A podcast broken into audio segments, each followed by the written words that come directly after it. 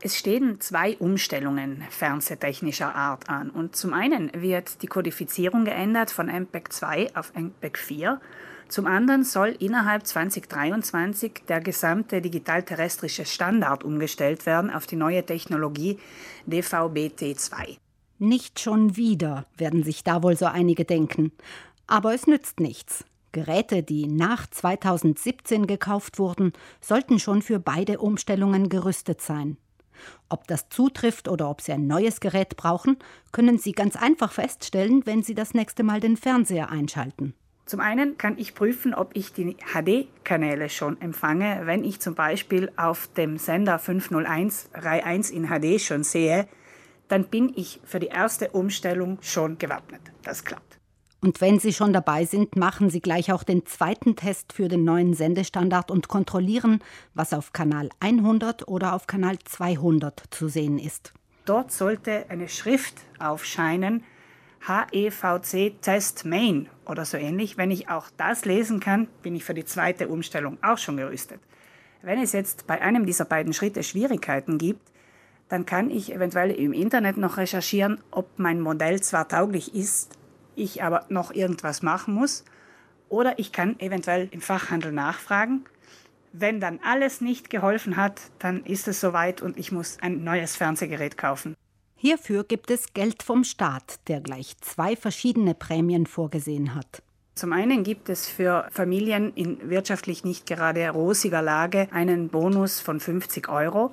Dort muss ich nachweisen, dass mein ISE-Einkommen, also das ist nicht die EWE-Erklärung, sondern die ISE-Erklärung, unter 20.000 Euro liegt. Das kann ich online relativ schnell simulieren.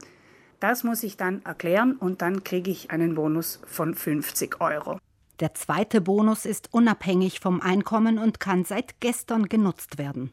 Zum anderen gibt es seit 23. August einen 100 Euro Beitrag, also 20 Prozent des Betrags bis maximal 100 Euro, für alle Familien, die in Italien ansässig sind, also unabhängig vom Einkommen, die aber mit der Bezahlung der Fernsehsteuer regulär in Ordnung sind.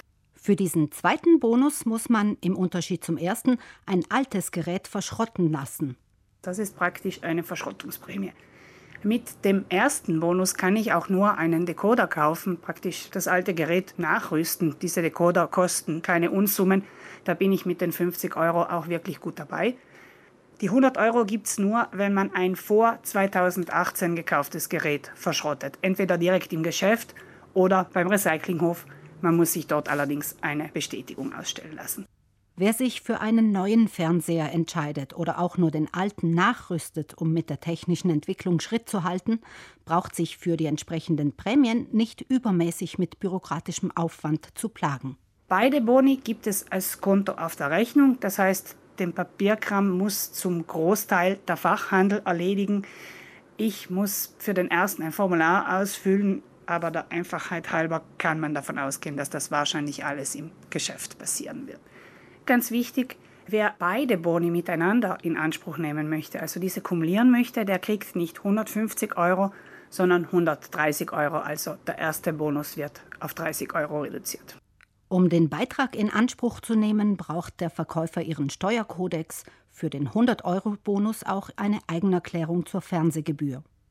Weitere Infos finden Sie auf der Homepage des Ministeriums für wirtschaftliche Entwicklung, etwa eine Liste der Händler und eine Liste der TV-Modelle, die für den neuen Standard gerüstet sind.